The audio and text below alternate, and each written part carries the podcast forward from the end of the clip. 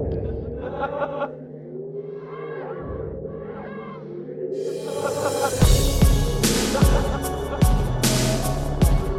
right, what's up, everybody, and welcome to episode number 41 of Uncovering Unexplained Mysteries. I am Josh Cannon, and this is my diligent, steadfast co host, Mike.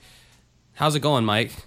I'm doing good, doing good. Uh, gonna go to a job fair at a local Goodwill tomorrow. See what happens. Oh, boy, are they going to Uh, have a Ferris wheel?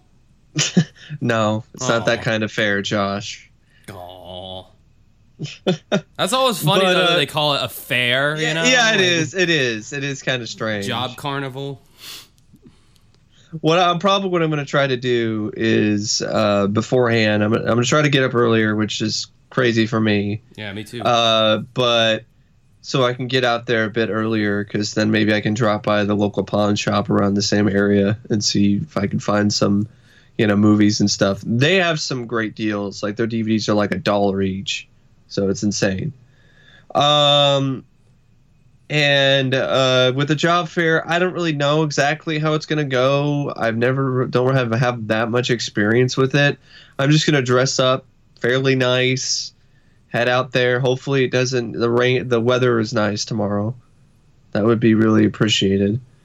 And uh, I guess just see what happens. Give my resume. I don't know how things go there. To be perfectly honest, we'll see. We shall see. How close, Um, how close are you to getting your uh, license and being able to drive? Because I'm telling Not- you, man, that'll up your game. I'm not to that point yet, though. that'll, no. that'll up your job finding game uh, immensely if you're able to drive around. And Yeah, yeah, I know. I know. But weren't we supposed to have hoverboards by now, according to Back to the Future? Yeah, actually, two years ago, 2015. Damn it! You could have been you you've been hovering around the fucking city. Actually, a year ago, I think 2016. That Or was so 20 annoying when the Back to the 2015? Future, like all the memes that uh th- that before the actual day came, all those stupid memes saying today was the day that they went to in the future and uh, Back to the Future, and they had the meme, and then someone photoshopped like that Yeah, date. 2015. Yeah, yeah. And then finally the real day came up. It's like thank God no one can post those stupid memes anymore. Um, I, I like the Back to the Future uh, Day though thing they did, uh, where you could see all three films in the theater. I thought that was pretty awesome. oh yeah. And then they reissued the uh, those Pepsi, those oddly shaped Pepsi bottles that were in the future. Only to like legit, like the people at like a, a Comic Con yeah, and, and, dressed up as uh, Marty or somebody from the from the film, and sc- and they sold some online, but scalpers bought them all. Yeah, and then like price gouged everybody. Um, But yeah, I've been doing, uh, I guess, okay. Uh, no weddings or anything super crazy lately. I just finished a, a vlog, which is a big deal for me. Mike, n- not for Mike so much. He puts out videos like four a day, but for me, it's a big deal because I've. Not four a day. well, you know, never- that's not. that, that's a bit much. I don't do four. That's not that off. That's not that's not that off. Every time I see my YouTube, uh, it's always got a, like a like four or five little you know videos that you've put out that I haven't watched yet or whatever. But Yeah. yeah, but that doesn't mean a day. yeah, well, whatever. Um, I put out a vlog about why I hate country music. So if you want to check that out, you can go to youtube.com slash dancing with ghosts. Mike's YouTube channel is youtube.com slash OCP communications. Um, we have a Facebook group uh, and a Facebook fan page. It's uncovering, uh, it's facebook.com slash uncovering unexplained mysteries. And then you can use that same name to uh, join the private group, which has turned into a shit show, I must say. Uh, well, maybe not a shit show, but a. Um, a shit display. I don't know. We have like over like 600, almost 600 people in the group now. The group was started a few weeks ago, or maybe a month ago at this point. Yeah. And I'm thinking like 80% of the people in there don't even know that that there's a podcast and that's why that page exists.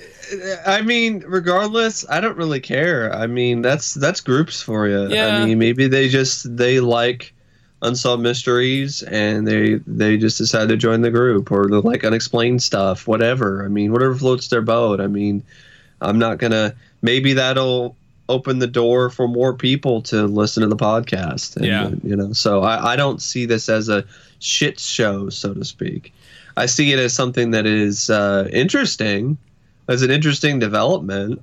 Yeah, I, mean, I just, Um, I just, I just viewed it as a utopia for uh, all of our, you know, twenty people who are really engaged enough to actually, you It know, it still kind of technically is. I mean, I mean, look at what most of the posts and comments. Look what most of them are from. They're from uh, people who listen to the show. yeah, They're not from a lot. There's some newcomers who are like, "Thank you for letting us in," but they don't really seem to provide much discussion. Um, yeah. But anyway, um, we also have a Patreon page that you can. that's up to them anyway. you can support us on it's patreon.com slash uh, uncovering unexplained mysteries i just um, revamped the tiers the reward tiers so uh, the the lower amounts you get you get more than what you used to get and then the higher amounts you also get more than what you used to get including a live chat which we're going to be doing soon so if you want to have a live chat with me and mike occasionally uh, where we're all on skype and we can all see each other and stuff uh, i don't know why you would want that but if you do um, that's uh, the $20 tier so uh, yeah go check that out um, so this week was a, a markedly um, different week in the unsolved mysteries world uh, than than most weeks because Reddit actually did a Ask Me Anything, aka an AMA. Oh, that was kind of funny. Two abbreviations there in a row. AKA AMA. Uh, it's basically where celebrities will go on Reddit and the users can ask them anything. Although, given the privacy and clandestine nature of John Cosgrove and Terry Meurer, I'm guessing the whole anything part was very narrow as far as what it was could ask. subjective. It was very subjective, and uh, it definitely wasn't one of those "ask me anything" type things. No. But that's kind of how it is mostly with these AMAs anyway. It's like ask me anything because AMA is catchy, and we we don't want to call it a Q and A because we think that's a blasé. Uh, Well, but I gotta say, not really necessarily true because I, I looked at a transcript and there were a lot of ones that just didn't answer. Yeah, I, So- got, I gotta say that I, I dropped the ball on this one, folks, and I apologize. I really do. Um, I was supposed to get on the AMA. There's a few different things that were going against me. Um, you're apparently, like most other discussion or forums or whatever, the people who have more points or more kudos or karma or whatever you want to call it uh, are the people who generally get their questions answered more because they don't want Johnny Come Latelys all up in there. They want the uh, Yeah. veterans, you know, who. But that's that's kind of that's honestly I think that's pretty shitty. it is shitty. It's pretty lame it's stupid because, because it's an ask me anything. So I I really don't get that at all. well, just because you've been on Reddit a long time doesn't necessarily mean you're a big fan of unsolved mysteries. What if you got a big fan who hears about this, like, oh, I want, Yeah. I really want to ask some questions. Oh, too bad, kid, you're not a regular Reddit user, so you know. Yeah, I mean that is really lame. So I had that going against me. I overslept. I got on there at like four o'clock, probably long after it was done. I don't know how long they did it for. But when I did try to log in, Reddit kept giving me this 404 error, meaning this the site crashed or the there's an error loading or whatever. They wouldn't let me get on. I tried logging in, and they uh, they uh, to quote Mike Morris. I just let the phone ring and it never went to answering machine. I don't know why it didn't go to the answering machine, so I just let it ring. That's what I did proverbially with the logging in. It just never went to uh, to where it would let me log in, so I just kept trying. But yeah, anyway, I mean, sorry guys, I would have loved to have you know uh, really asked them some. Uh, qu- yeah, I wasn't gonna be a dick about it. In, in all honesty, I like I like you know for entertainment's sake being like, oh yeah, I was gonna go in there and really rip them a new one. But no, I, I just I would have been like, you know, can you tell me why you guys are so protective with your copyrights and how you you know you don't really allow people any kind of fair use of your stuff? What you know because fan communities and this, that, and the other thrive when companies give them a little bit of leeway to use their stuff. You know, whether you know in in the realms of fair use, whether it be review, critique, commentary, educational purposes, um, not just straight up ripping off the streams and making money. That's not what I'm talking about. I'm talking about fan communities, like say, you know, Nintendo. If someone does a Let's Play and uses footage from their game, Uh, now they've started cracking down on it, but usually company like video game companies especially are very lax about that because they know that hey, all these people are doing are being a walking commercial for our product. There's you know even if they're dissing it, if it's a big enough YouTuber, people are still going to go out and want to check it out, even if it's really bad. And the guys in Unsolved Mysteries, they just don't get that. So they just strike everything down in general for a show that I really don't think is going to be brought back. Um, and I don't know if I would want it to be brought back. Anyway, we have the. Um, well, I, you know, just to uh, add a little bit more to that. First off, Nintendo is notorious for blocking and content IDing and doing all kinds of shit on YouTube and fucking people over on YouTube with Let's Plays. Even big YouTubers like Angry Joe and so on. Now they are. So yeah, they didn't used to. No, they've actually been doing it for a while, to be perfectly honest. Like definitely for a few years. So that's nothing new. Uh, and uh, Nintendo is not necessarily the best example, but um, I, I read from some people who looked over the Reddit and they were like, they asked some similar questions about uh, why they were why uh, the footage, why the clips were taken off of YouTube and things like that. Oh, really? And they and they answered the same sort of you know oh copyright da da da da da type thing. And one of the people who was on the Reddit, they said it seemed like they were coached by their lawyers on what what to say and how to answer certain questions. Yeah, good point. Good point. That is how it, they come off. I remember uh, someone commented on our group or whatever, and they were quoting somebody else, and the person who commented was saying, "I have my own project that I've been working on, and you know about unsolved mysteries, and thank you for this, that, and the other." And then John and Terry spawn back, going, "Oh, no problem, blah blah blah." And then at the end they go, "What's what's the name of your project, by the way, or what what project are you working on?" And I just knew right then and there, I knew exactly what was going to happen. If that guy had answered them, they would have d- looked into this project, whether it was a YouTube channel or whatever, and they would have looked for any kind of infringement on their copyright, and they would have sent this person either an email. Uh, they always start off with an email, and if they didn't comply, they'd send a letter. I, I knew that's, and it's like, man, or maybe not maybe not. Maybe they're they're lax more. They're more lax now since uh, they're getting this newfound publicity because the show is on Amazon Prime, and FilmRise technically has technically does have the distribution rights now. I mean, if you think about it, I don't think they nearly have as much control as they used to when it comes to the full distribution rights at least streaming rights of the show. I mean, look, it was on YouTube. The the the Dennis Farina episodes. It's still on YouTube. Yeah, and then there's another thing on YouTube. And like your video, your video on on your channel, FilmRise is the one that claimed it, and they and you were able to contact them and get everything worked out. So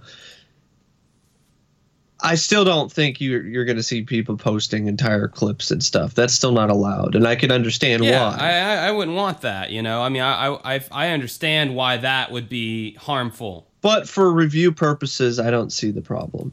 So let's just go through. Um, let's just go through these real quick. Uh, it's called. This is from Mental Floss. Uh, this is a bunch of answers that uh, they collected from the AMA. They thought were interesting. We're going to go down the line as usual, go back and forth. So you start with the first one. So the first one is uh, this is called 12 Things We Learned About Unsolved Mysteries from the creators of uh, uh, the Reddit's Ask Me Anything, John and Terry. Uh, number one, the creators knew what they were looking for in an unsolved mystery story. Meurer and Cosgrove wrote that they were looking for, quote, a good mix of stories, murders, missing, wanted, paranormal, etc., end quote, when deciding to put on the show. Beyond that, beyond that mix, they wanted mysteries that had more than one suspect or theory. Finally, they wrote, "quote We focused on stories we thought the show might be able to solve." End quote. Um, so wow, yeah. that's such an interesting, amazing question. yeah, uh, very insightful. I mean, I could have never guessed that from watching the show myself. You know. The second question is uh, this one actually is something a bit new. I really had never heard of it, heard that this was the case before. Number two, they used a newspaper clipping service to find stories. Though the stories featured on the show came from a variety of sources, we had viewers who sent in cases, law enforcement who would contact contact with us with cases, we had a team of researchers constantly looking as well. The duo said that they also used a newspaper clipping service with some grim keywords. When we were producing the show, the internet didn't exist yet, so we had a newspaper clipping service that would send us articles from around the country, keying off the words like murder, missing, UFO, ghost, etc. Man, that is old school. That is very yeah. old school. That's crazy. Number three, the call center featured in the show was real. I always pretty much figured that, but someone actually asked that question on our group one time, and this confirms it. Unsolved Mysteries filmed host uh, Robert Stack in locations all over Los Angeles, including Griffith Park and Hollywood Dam and the Hollywood Dam. Some shots also featured Stack walking through a call center. That was a real call center with real people! Exclamation point! That was a real call center with real people! Meurer and Cosgrove revealed. Maybe. I'm just imagining that was always a question they'd always get asked, and they're just irritated now by this point. You know, because people have asked them that for so many times, and they're just like, enough. They've had enough of this shit, and they're all like, "That was a real call center with real people." Damn it! I'm sick and tired of answering this question. all right, so what's the next uh, one? Number four, a few cases never made it on the air because the show's researchers solved them. Sometimes when our researchers would start investigating a story, they would solve the case themselves, especially a lost love type story. So those cases were abandoned before they aired. Good. no, we have enough lost love cases on there. I like a lost love every now and then, like I like a I don't know, fucking a root beer float. Yeah, there you go. Uh, every now and then, I might I might want a root beer float, but definitely not very often. Uh, number five, they were duped by hoaxsters once. Meurer and Cosgrove, Cosgrove wrote, quote, Our researchers did a great job vetting stories to weed out the ones that seemed suspicious, but that didn't mean their process was foolproof. At least one fake story made it past them. Quote, We did a UFO story in which 30 people did drawings that looked like the same UFO, and it was a very convincing argument they made, end quote. Meurer and Cosgrove revealed. Months later, we found out that one of the key proponents had made a model of the UFO and ph- photographed it against a highway. All those fo- all these people were fooled by it, and so were we. So that and we were thinking that was the Gulf Breeze UFO, right? That's definitely that's definitely what it is. It's the Gulf Breeze UFO segment. One of, if not the first ever UFO segment that was uh, featured on the show. Um, it was from season one, and it aired I think once, and hasn't really aired again. I don't know why. I think I honestly, from what I've seen from this. Uh, a recording I found that looks like it was recorded with a fucking potato. Um, the quality is so bad. So that makes, it actually does sense. seem like a really interesting segment that I would love to see in better quality because it's really hard to watch the segment and really get an actual opinion on it because it's so blurry and pixelated and the, the picture quality is so terrible. So it would be nice to see a better quality version of it. And if it's one of those things where they're just ashamed, what? Why? I mean, you did you've you've you uh, did the gold woman thing where you you know revealed that she was full of shit, that she was it was a hoax. I think when it comes to UFOs, you could do the same if thing. it was a hoax, then then honestly, I wouldn't be interested in seeing it. And now that well, I mean, sense. For this one though, it actually, from what I flipped through with this segment, I think you would be interested in seeing it because I actually try to recreate it and everything, and try to show how this person might have faked it and all of that. And I think that's really fascinating. That's really interesting. Yeah, um, see, I um, don't care. I don't care if women that I'm with fake orgasms. I only care if people fake UFO sightings. What? You faked it? The whole time there was no ship and the pictures aren't real? You bastard, get out of my house. Uh, oh, by the way, Josh, I faked all those UFO sightings. You bitch. Anyway, let's move on here. Uh, The num- next question is one that is just absolutely insane. Someone sent their mother's lung to the producers. Jesus Christ. When one Redditor asked for any funny stories or what the fuck moments while working on the show, Meurer and Cosgrove came back with a whopper. Someone sent their mother's lung to us in the mail. He believed his mother had been murdered and he wanted us to send the lung out for testing. On the lighter side, one of our directors is absolutely convinced that they were being haunted during the filming of one of the stories. Well, yeah, we kind of already. I don't know how that's really a, a lighter, the lighter side. Oh, on the lighter side of things, one of our directors was convinced he was being haunted. Now, if this is a regular guy, he probably would not really benefit from making up a story of being haunted on the set. So that might have actually happened, and he was terrified. Yeah, that's so. It's such a light side of the story, man. That's so funny. Oh, you. Oh, oh my God. I, th- I think. I think this set. I think that it, it really is haunted. I, I, I swear to God, I, I'm feeling cold spots. I think something's poking me. Uh, I, I, I think something might have scratched me earlier. Oh, whatever. That's so funny. I think I think they were just being cheeky in that moment, honestly. Yeah. Any, anyway, uh, moving on to category number or question number seven here. A fugitive from one of the cases was on set for filming. When asked about quote the creepiest thing that ever happened to you over the course of filming a segment, end quote, Meurer and Crosgrove responded with a story that will send chills down your spine. Uh, there was a case where the wanted fugitive was on the set while we were filming the reenactment, and no one knew initially. No one on the crew had seen his photograph yet. That's fucking weird. Yeah. It's the '90s for you, man. That kind of stuff was happened. I easier. think didn't didn't uh, the our DP that we interviewed the D not our DP the DP that we interviewed didn't he have a similar sort of story, kind of like that? I don't remember, but he he definitely was talking about um like par- kind of paranormal kind of things that had happened to him. See, well, I- he would no, he was talking about the whole thing about the guy. The he was shooting a segment, and it was about like a murder segment, and he thought the killer was there. And I think, and I think later it might have been the same guy who actually did it. Did it. Um, but anyway, the next question is: Sometimes law enforcement asks them to omit details from the segments. I mean, this this is really honestly no fucking surprise whatsoever. I- I, didn't even need to like that question didn't No. even need to be asked. But anyway, No. Featuring active investigations on the show sometimes meant that Meurer and Cosgrove couldn't reveal any everything that they knew.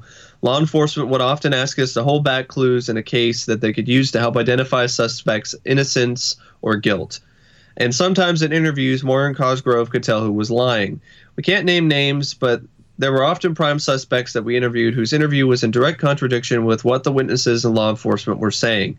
In many cases, the people we interviewed were later convicted. we got one of those stories in the podcast today, as a matter of fact. Anyway, Yeah, exactly. Um, yeah, no shit. You know, like of course that they would do that. Any any show that deals with this would do that. Like for instance, that old fart that frauded out all the old ladies in Florida. Uh, during the segment, they held they they withheld the detail that this guy also practiced magic. He was a magician.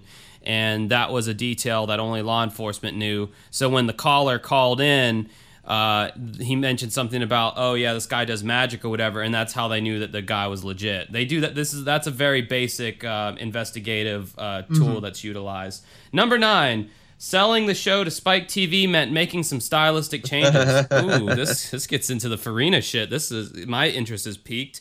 Meurer and Cros- Cosgrove rebooted Unsolved Mysteries with host Dennis Farina in 2008. Don't remind me. The pair explained that because Spike appealed to a younger male audience, the network requested a version of the show that might better suit their audience. There was an effort made to try to update the show with more contemporary elements. That meant new music and high tech elements like shots of Google Earth. Quote, We were glad to have the opportunity to update the show, end quote, they wrote. It was sad that Bob had died, but we felt that Dennis would be a good choice. He was a wonderful man to work with. See, this is typical John and Terry just uh, being very vanilla and diplomatic, and they're playing the whole Hollywood game where they can't go right out and say it was shit. We didn't like it, but we had to do it because we were trying to get the show back on the air. I mean, making the changes. Good luck if you if you're able to f- see any of Dennis Farina unsolved revamps. I mean, it's it's awful. The the, the music, and it's funny they say you have to appeal to a younger male audience which is true. I did a whole video about that, and I hit I hit the nail on the head on all these points before any of this ever came up. I mean, you had fucking rock guitar in the background, like jin jin jin jin jin and jin jin jin jin, you know, and like the the stupid graphics that they put on the screen that were unneeded, and and they just dumbed it down because I guess they the think music stings. Yeah, I mean, I guess I and, you know, music stings in and of themselves aren't a horrible thing, but God, how they used them were so corny. I guess they just assumed that the intelligence of young males is just very low. So, but then again, Spike TV was. Just I think it was a mistake anyway. at the time that Spike they put it on Spike at that particular uh, part of Spike's uh, history. That was early in Spike's uh, uh lifespan and Spike was known for shows like Manswers and all that kind oh of stuff. God, I forgot about that. And Shit. you know, it was just one of those. It was just weird to see unsolved mysteries on that, and like, oh, a younger male audience. Really? Did that audience even exist to begin with?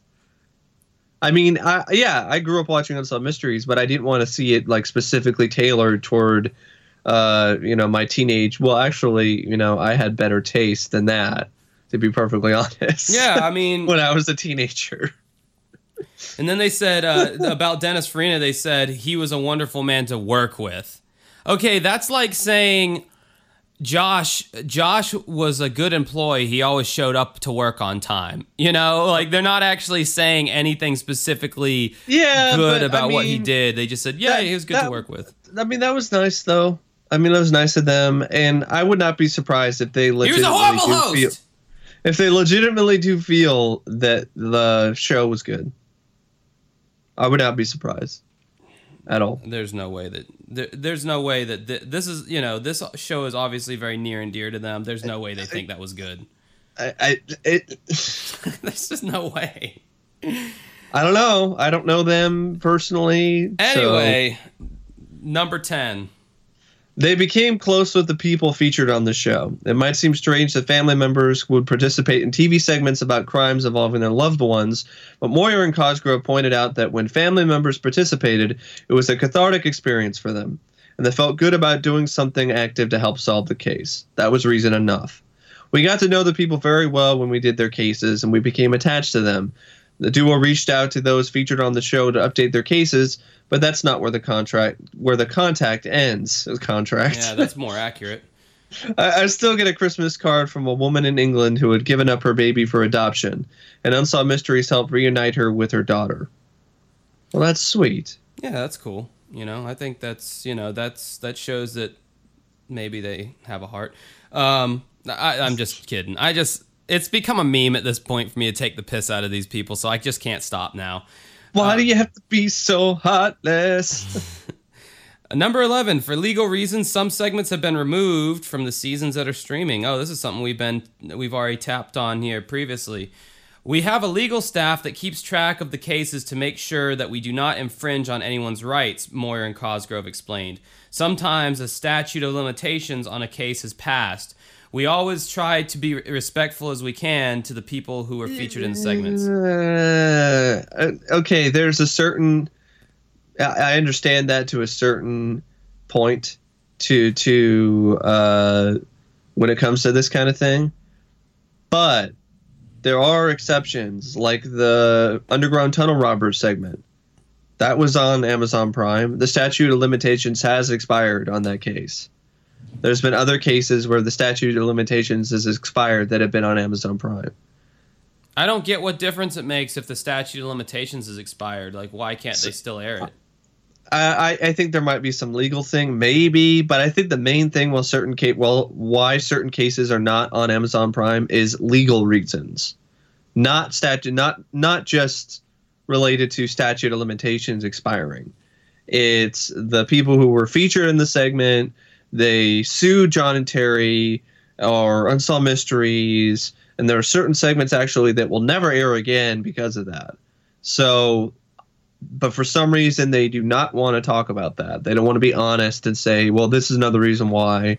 Some people weren't happy with how they were portrayed in the show, or they didn't want their cases. They didn't want like one of the first ever Lost Love segments was this man who had apparently I think he had the kid out of wedlock. And at that time that was really a bad thing. And that was something that would really hurt his image. And he didn't like that. So he basically sued and that segment really hasn't aired uh, since the first broadcast Yeah, I mean, I guess when you're dealing with people's lives and potential slander and libel and you know whatever, um, I, I guess you, some of it though is people who i think are uh, guilty of sin but uh, somehow got away with everything and just don't want the show to to keep streaming episodes uh, and segments uh, that really uh, make people remember about the case And then lastly, they're actively trying to get Unsolved Mysteries back on the air. Oh, buddy. Uh, we are in the process of reaching out to networks to see if there is interest in ordering new shows. Meurer Cosgrove wrote. Let's keep our fingers crossed. I mean, I don't know. I mean, Rob Lowe has his own is getting his own show with his son, trying to solve unsolved mysteries, and there's all these different networks and stuff for it. But that's another one of the. That's also one of the biggest issues with getting the show back on the air. Like, what makes it unique anymore? right. I, I, I mean, with all the stuff that's on Investigation Discovery and all these other channels, what really is going to make Unsolved Mysteries unique again? Now, a show like Sightings, I think you could bring back and it could still be fairly unique. All right, guys. Here's the portion of the podcast where you take your shot where Mike mentions sightings. yeah, I don't know. I, I it's it's if they brought it back, it would be unsolved mysteries in name only because all the intangibles I talked about about why I love the show personally, the music, the uh, nostalgic feel, the '90s aesthetic, The host. the the host um it- all that would be gone you know because there's no way that if, if they brought it back proper i think the only way they could pull it off is to do it exclusively on either YouTube, Amazon youtube or or, amazon somewhere where they have a lot more creative control um, now, after reading all this stuff, I think the more interesting answers I got about the show came from the actual people on the show that I was able to talk to on this podcast, Yeah. like Don Devereaux. Don Devereaux Yeah. was telling me some very interesting stuff about how when they moved to CBS, how you know they want to skew to younger audience, so the cases that they started taking were specifically from younger victims, and the perpetrators were younger, and they stopped like you know taking on like having older people on the show. And they want to make it more hip. They didn't go as far as to do what spike tv did but uh, there was a lot of interesting insight that don Yeah. devereaux you should really you guys should really go back and listen to that one. I think it was episode like 20 something or 19 or something and then you should also go and um, listen to the uh, the uh, interview we did with um, Kevin O'Brien, the uh, director of uh, photography.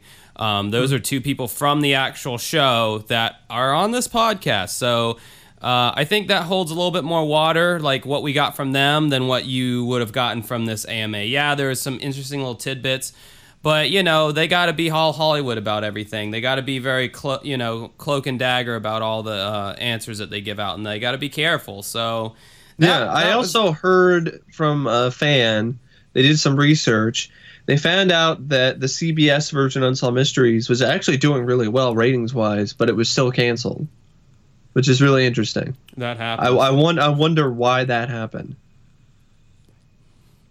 yeah, I don't know. Um, so that was that. I mean, what whatever whatever that means to anybody, that was the ask me anything. I mean, there might have been other questions that were interesting, but the mental floss article did not pick them out. So maybe we might find a transcript later, and if there's anything extra from the AMA, you know, we might share that with you guys. I just don't think it would be a whole lot of new information, personally. I just think. Well, yeah, kind of like that interview that we cover. I covered on the bonus segment, uh, a bonus uh, bit of on the podcast, on on our Patreon.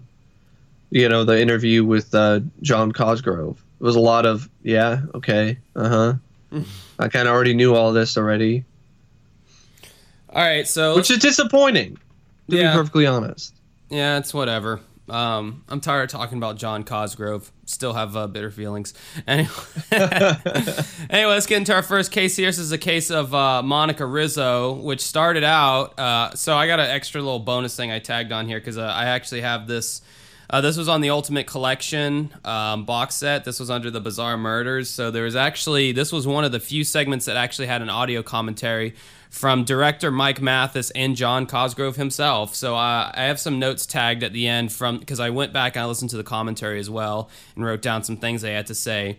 Uh, this actually started out as a missing persons case originally on Unsolved Mysteries, um, but has since been changed to a, a homicide. Um, so yeah, on when it originally aired, it was missing persons because they didn't know what happened to this woman. On June 5th, 1997, San Antonio, Texas, a guy calls a police detective and tells him that Leonard Rizzo murdered his wife, Monica Rizzo. But uh, how, and it's the reenactment, but how the guy does the reenactment, how the caller is talking, he's so like just blase and um, like just nonchalant about how he's delivering the line. He's like, um, he's like, uh, Leonard Rizzo murdered his wife, Monica Rizzo. You can find her bones in the backyard. And then he just like hangs up the phone.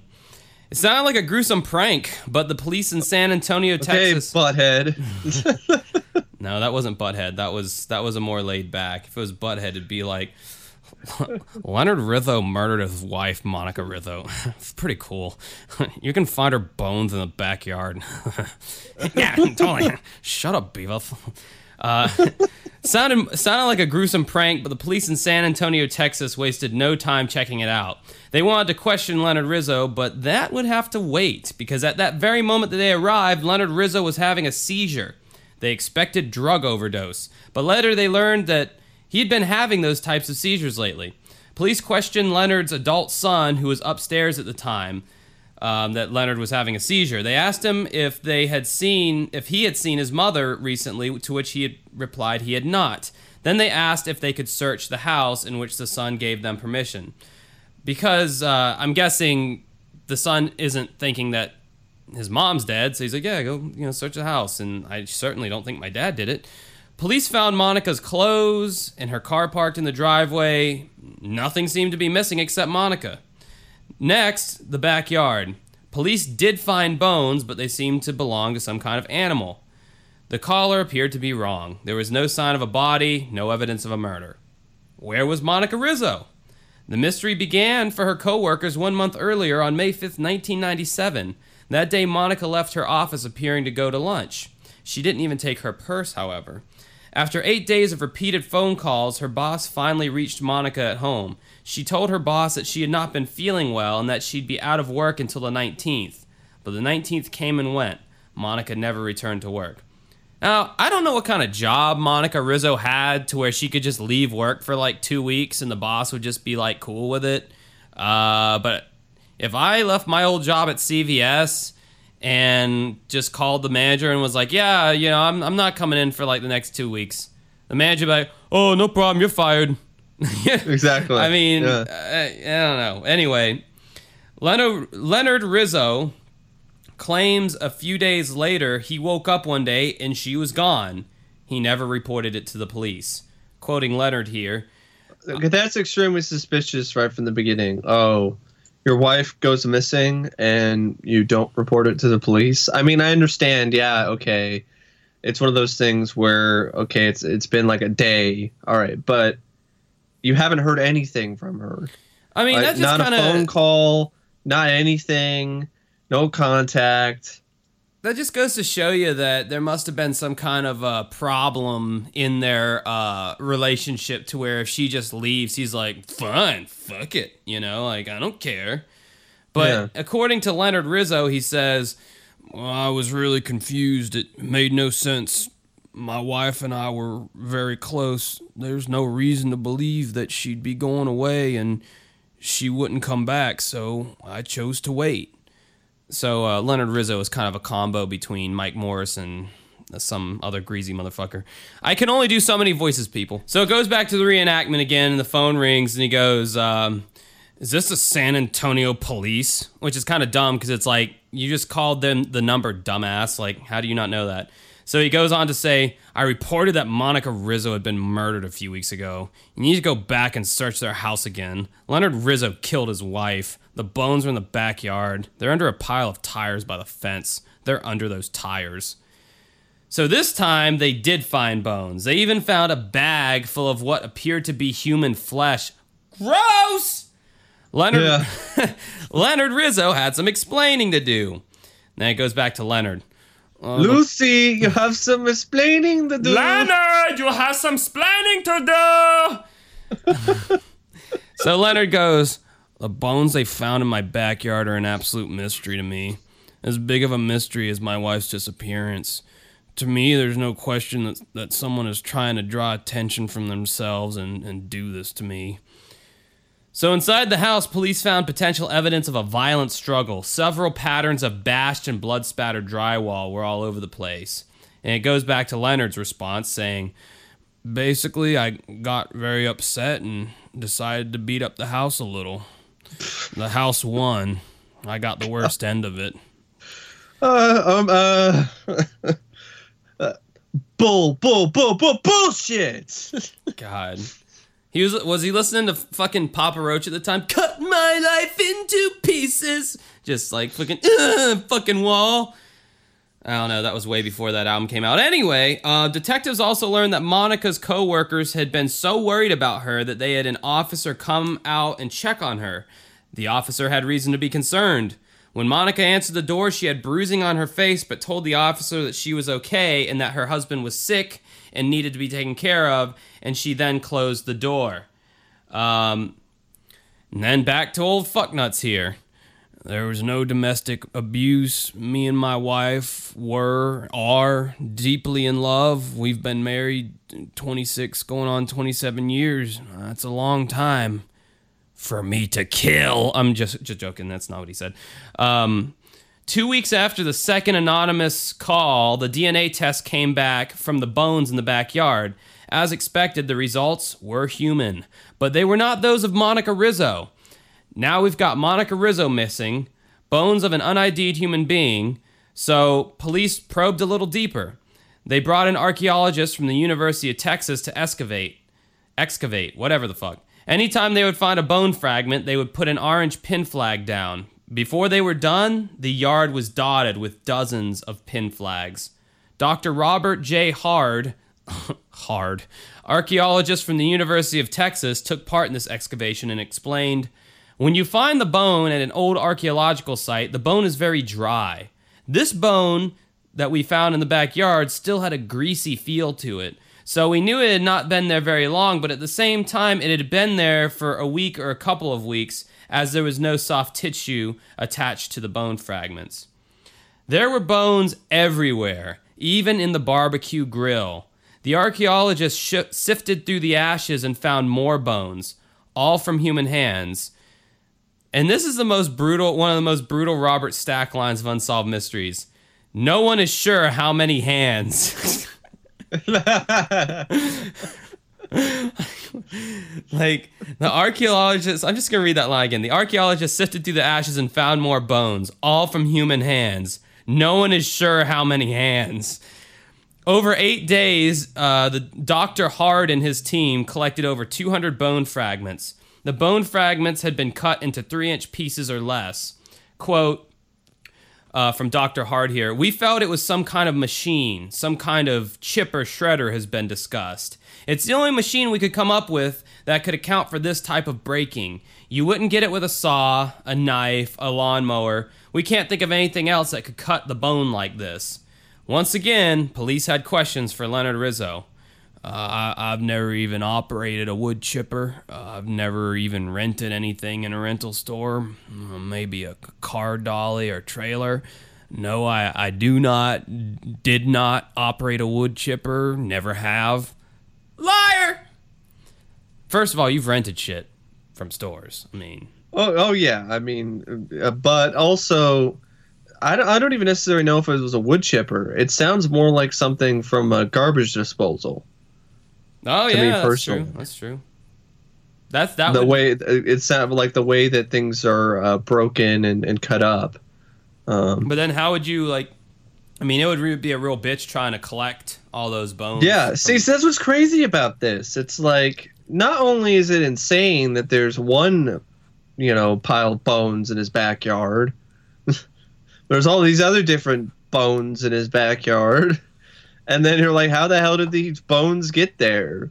Uh, like, and then his theory of I didn't do anything. I, I have nothing to do with it. It's a mystery to me how these bones got in my backyard. Bullshit! Come, it's your backyard. What am I supposed to believe that some random serial killer is choosing your backyard to dispose of his victims? Right, and like how long did sight. they? And like how long did they live in this house? And they're saying the bones still had a greasy feel to them, so it's not like you can blame it on the fact that they were there before I moved in. It's like, nope, sorry, little too, little too much grease on them bones. That And then the whole thing where put they're in the grill. Like, what is like what? you living at fucking Hannibal Lecter's crib or some shit, like just chilling with him before he moved in there or something, or Are you friends with Leatherface? Jeez. So, new DNA tests indicated that the bone fragments found by archaeologists were also human. But there was another surprise. The bone fragments from the backyard belonged to at least three different people. Also, surprisingly, Monica Rizzo was not one of them. Monica is still viewed as a missing person. Police don't know who the people are or how they ended up in, in Leonard's backyard. I did not kill those people whose bones were found in my backyard. Those bone fragments and such. I, I don't know where they came from, and I admittedly did not kill them.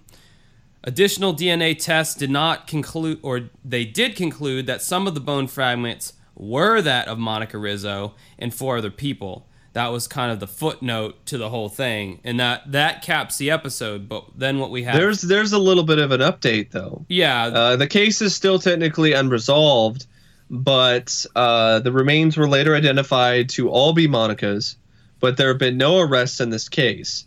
Subsequently, in May of 1999, Leonard was charged with unre- with an unrelated assault and drug possession charges after being recent after recently abusing his current girlfriend. Authorities believe that Leonard was responsible for Monica's death, but still do not have enough evidence to file charges. He went to prison for two years for that. I think he's he might be out. Yeah, so I have additional notes from the commentary on this from John Cosgrove and Mike Mathis. Um, they're just saying uh, they're the commentary starts off and they're both saying this is one of the most gruesome stories. This is uh, a box set of bizarre murders because this was on the box set, and this has to be one of the top five most bizarre murders. John was saying. Um, the suspect in the murder case allows himself to be interviewed, and we ask ourselves the question: Do we believe him? Because that's not common for the suspect to be to allow himself to be interviewed. Um, Mike Mathis was saying there was a lot of back and forth with his attorney before we did the interview, before they finally let us do it, and it was done in his house, and you could see the house had been torn apart. They had cut holes all in the wall, uh, which made it tricky to find a place to even film him. Um, did his did his attorney stay in the room? John asked Mike. Mike said, "Oh yeah, he was very concerned with the questions being asked." Uh, they had changed the DNA results since the segment and identified all of the bones in the backyard as Monica, according to John Cosgrove. Uh, that's probably where they got this extra info. Um, This started out as a missing persons case on the show originally. Now it's a homicide. Um, and then they're saying how Leonard started accusing his girlfriend that he got with after Monica. He started accusing her of having sex with Monica, and uh, that he and that she knew what happened to Monica, and um, they were doing amphetamines, and um, then that's when uh, he assaulted her. The cops were called. Uh, Leonard ended up getting shot in the gut. Um, for that whole incident, he's serving an 11 year sentence. Uh, the family is struggling to get cl- closure and are convinced that Leonard was the guy and that the bones were sent back to him instead of the family. And then uh, they learned that he was already in prison on another assault charge, which is what I just mentioned. Uh, but he was allowed to go to the funeral, according to John Cosgrove here. And he went to the funeral in his orange jumpsuit right there with the parents Wow. and you really feel for the parents in that situation. and uh, it's unique to find a suspect a suspect in a case who would sit down and do an interview. You don't know if it was a sign of innocence or hubris, but it's chilling because you're sitting down talking to this person who's been accused of this crime. So that was the extra notes I had on that. Well, I mean, yeah, the, if you think about it, I mean, I honestly think he's guilty. I mean, the evidence is right there. Uh, she was abused. Monica was abused. Her uh, there there were parts in the segment where a friend of hers was talking about how she saw her with a black eye. Cops were called, uh, and she said, no, you know, the the sort of thing that you see a lot in these kind of abuse cases. Sadly, oh, it was nothing. I I, I just accidentally gave myself a black eye. And the officer's like, Are you sure? Are you all right? And yeah, I'm okay. And that's it. Um, I it's just just how everything. I mean, the bones are in the backyard. How how would you not know that there are bones in your backyard? I, I mean, if it's not one of those cases that they were there before he moved in. I mean, okay, the and yard. the whole stuff with the the blood on the walls. His excuse was so far fetched and bullshit that it automatically made me question him from the moment he s- said it. The yard I can understand, but the barbecue grill is what really set it off for me because it's like, Yeah. come on now, you had to have used that damn barbecue grill and cl- and well, you, even the no, the yard set it off for me too. It's behind some tires. Like really? And they're all piled up in a pile behind some tires in your backyard. Like, uh, then, yeah, yeah, I mean it's all pretty mean- shitty, but the barbecue was just blatantly obvious. Yeah. Like, I mean that's like right by the house. You know he used it. You got to change out the coals whenever you're gonna grill again, and and you're telling me you Uh-huh. didn't see those fucking. But then again, you got to argue. Well, well, would he be that dumb to keep that in plain sight and allow? I mean, there, you know, there's a reason why. mean, that's the thing. He's not that smart, and it's crazy to me how he's gotten away with it because there's just evidence strewn all over his backyard. Yeah. So I mean, yeah, it, I think in our opinion, it's pretty obvious that that he was a perpetrator of this. Um, I mean, who else has a motive? I mean, who who who else is there? I mean, maybe I don't believe that it's some mysterious killer who killed his wife and then buried her in his backyard. I, I think that is extremely absurd. well, I think in police ridiculous. investigation, the I think the line is the most obvious choice is usually the right one or something like that, something along those lines. But yeah, well, that's this case. Uh, let's move on to the. Uh, the hidden treasures case here. Yes, sir, Bob. We got us uh, some. Uh, so this is this is the uh, treasure from the old west back in the 1800 days, and uh, you know we don't have uh, the fancy unsolved mysteries music, but I, I can just do some makeshift uh, slide guitar here, just setting the tone. Is this doing anything for anybody? Do you feel like you're in the old west yet?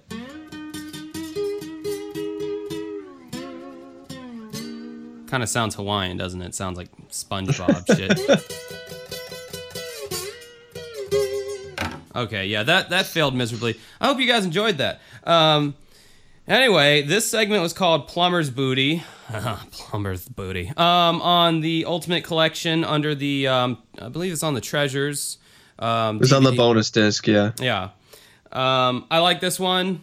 Thought this was interesting. Uh, the corruption that went on back in those days. The 1800s must have been an interesting time to be alive. I wouldn't like to be in that time for very long, but I'd like to spend, like, I don't know, a few days in that time period with all the uh, gold fever and all that kind of stuff.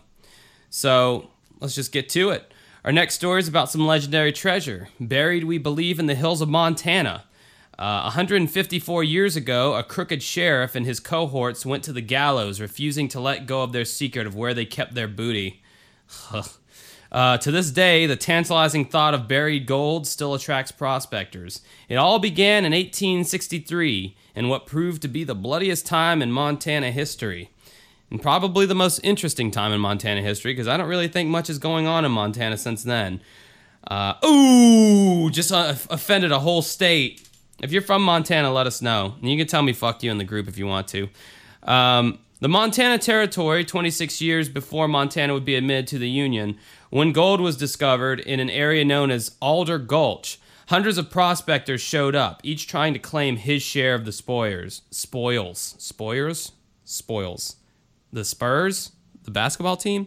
Anyway, um, historian, this guy's got a great name. Historian Dick Pace. My name's Dick Pace, and I like my hot sauce hot hotter than a pig's asshole. Anyway, uh, anything, Mike? You alive over there? I don't have anything to offer. I'm just letting you, letting you. uh You're just sitting back in your fucking chair over there. So uh, yeah, I'm just letting him uh, finish his sentences and stuff.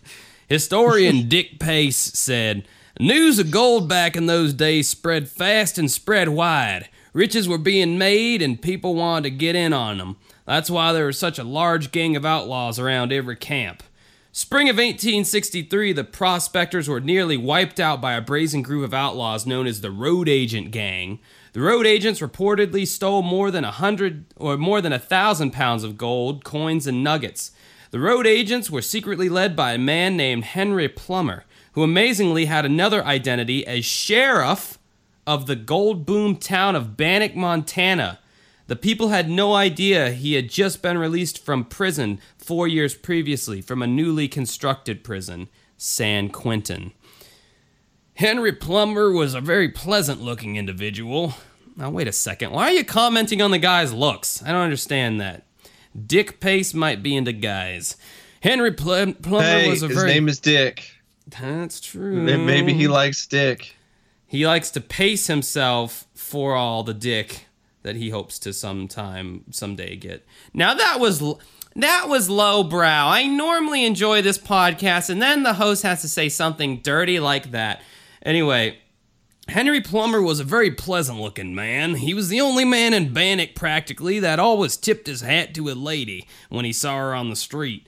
He was a consummate con man, so he was able to con people into him being the sheriff. And of course, he knew that him being the sheriff would give him a perfect cover for whatever he wanted to do in the illegal line. Plummer's targets of choice were miners trying to transport their gold to a major railhead. Um, these are some great reenactments here. Uh, this is on season two on Amazon Prime, so you can go and watch this for yourself. I think it's episode 11 or so. Um, but yeah, great reenactments. Um, the horses, the gu- old per- period style guns, uh, the clothes. It was great. I mean, this was this just showed you the uh, broad scale of the show at that time. Um, during a four month period in 1863, it is estimated that the road agents and Henry Plummer stole more than 120, or actually killed more than 120 miners, and at the same time stealing gold that would today be worth more than $6 million. Now, of course, this segment aired in the 90s, so today, today, as in 2017, probably worth more around the lines of uh, $8 million, I would say, just rough estimate.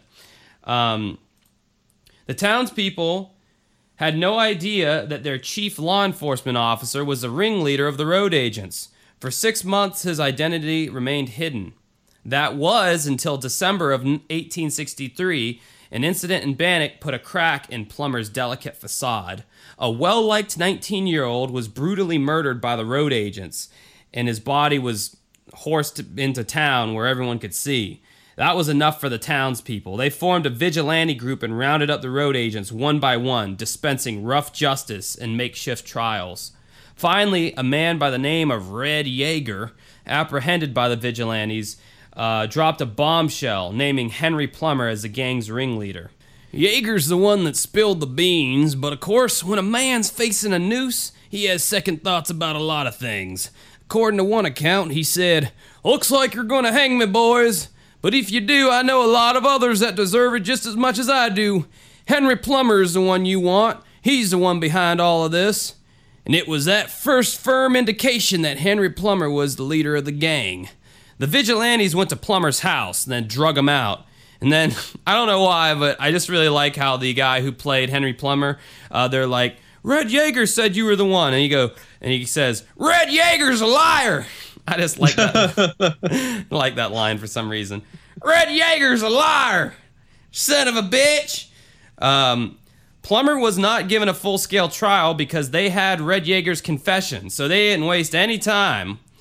On January 1984, only seven months after the road agent's reign of terror, Henry Plummer was marched to a scaffold he himself helped build as a sheriff. Before they could hang him, Plummer made an unusual request. He said, I know I've deceived you boys, and I'm sorry for that, but give me two hours and a horse, and I'll bring back my weight in gold. Then the guy hanging him said, We made that mistake once. We're going to hang you. Then they spanked the horse's ass, and the horse ran out from under him, and he was hung. and uh, it's funny in the reenactment when they the they do like a, a a wide, far away shot of him hanging, and all you hear in the background in the audio is some girl just going, "Oh." I just thought it was funny. Just some rant. So yeah, they they hanged Plummer until he was dead, dead, dead, and I'm pretty sure they wished that he went to hell, hell, hell. Now, what movie is that from, Mike? Because I know it's from, From some Young movie. Guns too. All right, another one that I haven't seen. Uh, Have you seen the first Young Guns? That's nope. a fun one. No, I have not. Uh, Henry Plummer was hanged before he was able to divulge where the gold was hidden, only leaving obscure hints of where the gold was buried. Immediately after Plummer died, a new kind of gold fever hit. Instead of people looking for gold nuggets, they started looking for Plummer's hidden treasure. In the early 1900s, two mysterious gold hunters found something. Historian Jim Edwards recounts one day they came into the town of Ennis. They went into a local store that had a vault and asked if they could leave this box in there all night. And one man stayed there the whole night riding shotgun on the vault. Then the next day they disappeared. I don't know if it's Plummer's gold, but they had dug up something. M. Scott Jones and Bill Trapp, claim, who are modern day, still trying to hunt for uh, Plummer's treasure. They're saying that it's still out there and that Henry Plummer would not have hid all of his treasure in one spot. They still search for it. Well, maybe not this day, but back in the 90s they were searching for it. I mean, they're probably all dead now. Because as we know, everybody who is on Unsolved Mysteries is now dead, um, apparently. In 1954, the historical town of Bannack was placed under the protection of uh, Montana's Department of Fish, Wildlife, and Parks. That means anyone without a special permit is barred from digging on the state controlled land. But since no one knows exactly where Henry Plummer might have hidden his gold, 154 years later, the search goes on. How much gold and other va- valuable treasures are buried out there? You know, that's what I think about. Um, I mean, just in the United States alone. I mean, that's not even counting the oceans. Like, just like all like from the that time period. You know, like because we we already covered the Lost Dutchman's mine. I believe it was a bonus segment or something, but like that stuff always like fascinates me. You know, like it's just out. It's in the earth. You know, if you could like take some kind of an X-ray gun and just like you know see where this gold is at you know I, I bet there's just so much out there still that's just waiting to be stumbled upon but probably Yeah, never will but it probably never will be because the maps and things like that that might have existed for where they where the gold or the treasure is located doesn't exist anymore, and also you have the whole thing where it might be an area that you can't get to anymore, or it's an area that you're not allowed to dig. Yeah that's a big problem is the uh jur- you know the uh, jurisdictions and the red tape and the permits and all that shit Yeah, this was an interesting case. This is a this was a fun treasure uh, case. Um, I, I remember liking this one too because of they did a great job with the reenactment, and also it is one of those that is crazy. It's like the sheriff who was he was a uh, good guy, but then not really. So he was a sheriff, but he was also an outlaw, and it, he wasn't going undercover either. so, yeah. Sorry, I was just trying to provide some old timey background music there for you. Um, no, I like this story because of the uh, the corruption. You know how how he was sheriff, but he was also doing all this like you know covert illegal stuff. It's almost like a small microcosm of of how it is today in in you know government office. How people are doing things uh, they have these like very high positions in politics and it's just an affront to um, or it's just a front to like all the illegal shit that they're they're able to get accomplished as well, all under the guise of being you know, holding this high position in office. So it, it's it just goes to show you, you know, money kind of or the love of money is the root of all evil. You know. Well, power also. Yeah, power. You know, uh, absolute power corrupts absolutely, and he definitely had absolute power. He was a sheriff. I mean, a sheriff in that time period had a lot of prestige and a lot of power, and in a lot of ways was essentially kind of the next in line after the mayor.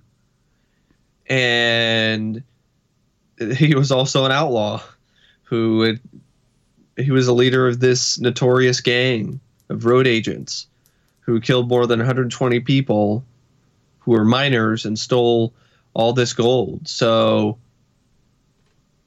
I think back then it was easier for people to dispense urban justice, so to speak, on someone like him. But nowadays, he'd probably get away with it.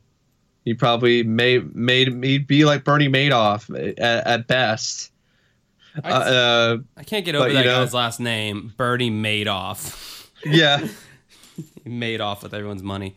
All right, let's go to our final segment, and that is uh, Noah's Ark. Um, I'm glad we're finally covering this one. This is from the Ultimate Collection. It's a very famous fable. You know, when I look at this, is just my personal perspective on the Bible. I look at it as a similar tome as Aesop's fables, things like that, where it's has these stories and elements about it that are there to try to give some people who don't necessarily have rules about how life is supposed to be, about how you treat other people, and uh, a moral compass. A moral compass. It helps them have a moral compass that they might not have uh, inherently. And I, I, don't want people to take this the wrong way. Uh, I, I may not be super big on religion, but I respect it and I appreciate it and if you believe in, in God or in the Bible, I have no problem with it. That's more power to you. Um, I don't believe that everything in the Bible is 100% fact, though. And Noah's Ark is definitely one of them. I feel that Noah's Ark is actually based on a much older legend that had been told by different civilizations long before it was written about in the Bible. Well, I mean, we know we know factually that's that's correct. I mean, that yeah. the Noah's Ark or, or the the Great Flood, I should say, not Noah's Ark. The Great Flood um, is is one of the most common stories in all religions out there. Um, besides perhaps some kind of a coming of uh, you know a deity like Christ or something like that. Some people say it was um, you know Muhammad. Oh God, I'm getting into dangerous territory where I really don't know much of what I'm talking about. But I do know that the flood is is uh, very common in a lot of these old, um, the, even in ancient uh, like Asian religions and all this other kind of stuff. I mean, so yeah, it's it's the fact that the Bible uh, it, it, appears to be in the Bible is just one of the many iterations that kind of fits in conveniently with uh, that particular line of religion, which would be Christianity the uh, Great Flood, you know, they kind of usurped it into their, you know, their kind of story, their overall story. I think there were other stories too in the Bible that were of similar origin as well, and it makes sense. I mean, this is think about the time period. You know, there were probably a lot of stories that were shared by a lot of people around the time of Christ. Um, and one of them probably was the ancient Babylonian myth uh, or, or, fable uh, of uh, the Great Flood. So, but it's still interesting. I mean, there was a Indiana Jones tie-in book I remember reading called Indiana Jones and the Genesis Deluge, and it was all about Indiana Jones finding Noah's Ark and uh, this has always been a segment that I remember because I, I think I saw it on Lifetime when it was had a rerun, and I do remember seeing it elsewhere in other places. And it was one of the few segments that was on YouTube. Yeah, that's something I wanted to. I, I made a note of saying too. This is one of the few segments, and I don't know if it's still on there. I think it is that you can go and watch the full segment, and they have this whole little like spiel that they have at the beginning saying this is fair use and this is for this you know for education purposes and all that and I guess John and Terry just looked the other way for that one. But yeah, that's one of the only ones you can actually find on YouTube that's a full fledged segment that you can watch. So this segment is on the box set, uh, uh, the Strange Legends box set, and I, it might, it, it should end up on Amazon. I would think so, but it didn't air until uh, the April 29th, 1992 episode. So it might be season four or it might be season five. But anyway, this deals with Noah's Ark and the search for Noah's Ark and how there were, are some people out there that think they found it or found it in the past or saw it in the past. Uh, this segment is well done, is really well put together. It has uh, good production values. I like the use of these the artwork, uh, the the paintings of what Noah's Ark supposedly looked like when these some of these people found it and uh, it, it is one of the definitely one of the best segments that center around uh, religion or religious artifacts. Yeah, definitely on the show. So uh, it's widely believed that uh, Noah's Ark uh, came to rest on Mount Ararat in western Turkey. And Mount Ararat is a snow capped and dormant compound volcano in the eastern extremity of Turkey, consisting of two major volcanic cones known as the Greater Ararat, the highest peak in Turkey, and the Lesser Ararat. And the Armenian Plateau between uh, 40 kilometers, 25 miles in diameter. It is surrounded by desolate terrain rising above the headwaters of the Tigris River. Mountaineers carry canisters of oxygen with them due to the thin air above and the mountain is also prone to lightning strikes. The existence of Noah's Ark is one of the greatest mysteries of the Bible. According to the Bible, the great ship which rescued mankind from an incredible deluge rests somewhere in the dangerous and inaccessible snow frozen caps of the Ararat Mountains. In recent years, well, recent years by this segment's uh, idea of what a recent year is, several expeditions under separate explorers have explored the Ararat Mountains for the Ark. Incredibly, two separate teams believe that they may have found the Ark in two different locations 17 miles apart. In 1969, a Turkish businessman named George Hagobo, Hagobo, Hagopian, thank you, George Hagopian claimed the Ark rests on Mount Ararat's northeast side under a permanent 23 square mile glacier. In 1906, he was a young boy when he thought he saw Noah's Ark, wedged in a melted part of the glacier. He gave a description of the vessel he saw to the archaeological illustrator, Elfred Lee. According to Hagopian, he said it looked like a long box. It was rectangular, and the corners were kind of rounded a little bit. The sides sloped in slightly. The roof was basically flat with a slight pitch to it, and there was a stair like apparatus at one end. His uncle hoisted him up onto this ladder. He walked up onto the roof, and there, all the way down the middle of the roof, were these holes. And when he stuck his head in, it was dark. And when he shouted, his voice echoed and re echoed inside, and that it was hollow. A few years later, when he returned to the site, the ice and snow were reclaiming it. 17 years later, in 1986, Lee met Ed Davis, a U.S. Army official stationed in Iran, who in 1943 was with the U.S. Army. Davis also said that he had seen the Ark during flights over the mountain in roughly the same area as jo- George Hagopian's sightings, and his description of it was almost exactly like that of George Hagopian, with one difference. Over the years, the Ark had apparently been broken in two by receding and advancing ice, Davis described three decks inside with large cages on the bottom deck, smaller cages on the second deck, and on the roof, a venting system with many holes in it. He said that he could see the light and ventilation go clear to the bottom deck. Although Hagopian and Davis weren't able to pinpoint the exact locations, the stories intrigued Don Shockey, an amateur archaeologist, who launched an expedition to Mount Ararat in April of 1989 after studying classified U.S. satellite photos. For three days, he and his guides climbed up the mountain's south side, but the Turkish government prevented them from traveling to the north side. Ahmet, a Turkish guide, continued on by himself to an elevation of nearly 16,000 feet.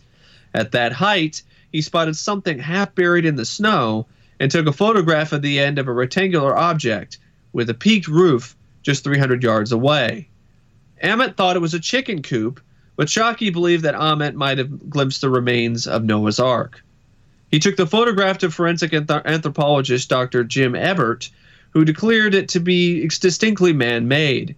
By the time Shockey returned to Ararat in 1990, the site was already covered by snow, and what was there was now completely hidden by the ice. Shockey stopped his search but remained convinced that he might have found the resulting place of Noah's Ark. The resting place of Noah's Ark, the resulting place.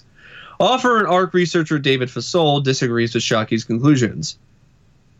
A former merchant marine officer and merchant salvage expert, he believes the Ark is in another section and in another second location buried 17 miles south of Mount Ararat. During a separate investigation in the late 1980s, he and his team searched the site and discovered numerous iron fittings and pins 20 to 30 inches apart. Scanned by electron microscopes at Los Alamos National Laboratory, they discovered the iron fitting was 94.84% man made wrought iron, and from above, they formed a distinct pattern of intersecting lines, like the framework of the Ark. Now, I'd like to interject real quick. Now, to me, that that finding would be the more believable one, just for the simple Yeah. fact that that the ark was that was two thousand ish years ago. I mean, it was made from wood. Wood rots, especially when it's covered in snow, which you know Will melt and then cause the wood to further rot. And and I know they say that oh it, it's it's uh you know it's not it doesn't the snow never melts up there whatever. Yeah, but you know it'll occasionally it you know it's not gonna it's not like a freezer where it's just gonna perpetually stay that cold. The temperatures fluctuate. You know the wood would rot uh, uh, over thousands of years. Come on now, it would be a lot more conceivable that if there was a trace of Noah's Ark left, the only trace would be some kind of metallic fittings used in like as nails or something like that. So that that to me is a lot more believable than a guy seeing the the the arched what he said coop, which was actually like the top of the uh, ship or whatever. Um, I think you know I think that was just another structure. Now, with all that being said, I think it would be to- like totally rad if that was Noah's Ark. Like if you did go and if you were able to find this mythical, mythological, it would almost be like finding a dragon carcass or something. You know, it, it'd be like wow, like this this mythological thing. Here it is, you know, and especially the story. I love the story about how the guy hoisted him up and he Yeah. the illustration. He climbed the stairs and he, you know, look down into it, and it's like that is just so cool. It's it's like something that shouldn't be there, that shouldn't exist. You know, it's so um, mysterious, you know, and creepy in a way. So I love that side to it. Like I love that mythological side to well, I love that too. It reminded me kind of, you know, of stuff like in Indiana Jones, you know, finding the Ark and the Covenant, you know, you know, stuff like that. Yeah. Uh, the Ark of the Covenant, I believe that's what it's called. yes. Um, but and that's another one that uh, there are some rumors. I, I'm actually surprised that the show didn't even cover that, the Ark of the Covenant, because I, I, I think I saw in a documentary that it might have aired on the History Channel or Discovery back in the day, and it was on VHS, and it talked about where the Ark might be, and I actually that might be one that we might talk about in, a, in another podcast, uh, a, a non unsolved mysteries segment, because I do think it's pretty fascinating. They did do one on the Holy Grail though, which was pretty cool. Yeah, but anyway, Noah's Ark, um, that is really cool. The illustrations really added a lot to that. It did. It added. It added a, a, a great deal. The illustrations that they had. I, I don't really know if he that's really true though. I mean, it's one of those things that's like we don't really have proof other than his word and these paintings and It's this a- other yeah, guy. I mean, you know, whether it's, you know, is it truthful? Probably not. it but it's could a great be wishful story. thinking. It's a great story, regardless, even though it probably is more than likely wishful thinking, uh, or just you know uh, uh, his own fable, so to speak, of a modern day Noah's Ark tale. Um, but uh, Fasold, uh, he uh, and his uh, team, they put the boat's length at 515 feet and the width around 85 feet, the same measurements recorded in the Bible. However, other researchers believe that David Fasold found the remains of an ancient Mongol fort, while others insist it's it's a geological formation. That's a possibility as well. You know, ore does grow, not really grow. It's not plant. They're not plants. Metal growing in the ground. Uh, it does form uh, naturally, and uh, the Mongol fort. I think that's a pretty good theory as well. Definitely, that's a more plausible theory to me. Uh, the Turkish government has declared the mound the official site where Noah's Ark rests, and there have been two separate investigations around Mount Ararat in the late 1980s, but not much has happened. And I think Mount Ararat I think it was closed to tourists or something like that recently. So people can't re- because remember that in the segment, like they want to go back to Mount Ararat, but they can't because of something. Yeah, so, government um, restrictions um, and all that business that happens. There's probably still government restrictions. I would think so. Um, if not, I, I haven't really heard anything extra though about people going in and trying to find the ark. Although there was a man uh, who, a businessman who built, rebuilt the Ark at his Creation Museum. yeah, I remember vaguely hearing about that a long time ago. I actually think I was listening to Marc Maron's WTF podcast, and uh, I think he actually went to the Creation Museum and he was kind of mocking the whole thing or whatever. Well, it's easily mocked. I mean, he spent millions of dollars on this full size recreation of the Ark and he massively, uh, un, you know, mis- overestimated. He massively overestimated the interest and the amount of people that would come and experience this attraction, so to speak. Yeah, some attraction, just some ark well, I'm sure. It's I'm sure he not saw, much in it. It's just empty. I'm sure he saw it's the just, Passion of the Christ numbers. You know, when that movie came out, I'm sure he saw the numbers on that, and he's like, "Hey, Jesus is selling right now." So I think that was a long. I think it was afterwards. It was. This is a while after Passion of the Christ. Yeah, but still, though, you know, he saw that religious kind of stuff in mainstream media can do well. And he was probably thinking there would be pilgrimages made by all these churches all across America to, to see this thing I'm sure is what he thought. Yeah and I'm, surpri- I am surprised that didn't happen honestly given the, the country that we live in. I'm surprised people ha- didn't go and do that. What is it was it a financial failure or something or? I believe so uh the I guess there were people that I guess went to Ark Encounter hits the iceberg of reality on a maiden voyage. A report noticed a steady decline. Uh, for those of you who still haven't seen the jaw dropping disaster on blogs like The Friendly Atheist uh, and so on with the uh, Ark, uh, this is a Twitter post uh, by uh, at Mr. Atheist Pants. So impressed by the way that they replicated the original Ark chandeliers, AC ducts, and polished hardwood floors. Hashtag, oh Noah, he didn't. oh my god. Yeah, I photos mean, of a nearly deserting par- deserted parking lot and non-existent entry lines. The sheer number of unmanned ticket windows is a pitiful testament to how badly AIG overestimated the popularity of the whole farce. Combined with reports that there were more atheists and pro-science attendees than anyone else, except perhaps staff, it could not have been anything but demoralizing, as much as AIG would doubtlessly try to spin it as a resounding success. What immediately strikes you upon viewing the images that have been posted so far is that absurd as it all is, this is a construction that spent the hell out of near the nearly 100 million dollars that was poured into it. Elaborate displays, rows and rows of animal cages with speakers placed within, providing atmospheric honks and squawks intricately carved wooden signs inventing elaborate explanations for how waste product disposal and feeding were supposedly handled, and dinosaurs. Yep, it's got them. It's got dinosaurs. What does it have? Dragons and mermaids, like that. Uh, and unicorns, like that. Uh, robot chicken sketch. All this money and all this effort spent on a monument to propagating ignorance and myth, all to defend the delusions of a sad man, lots of them really, terrified that science is telling him he has no heaven to go to when he dies. Imagine living in so much of fear of knowledge that you dedicate your life to moronity to a massive scale. After all these years, I still shake my head at it all. This is from a, a blog called freethoughtblogs.com. This is not from my opinion about religion.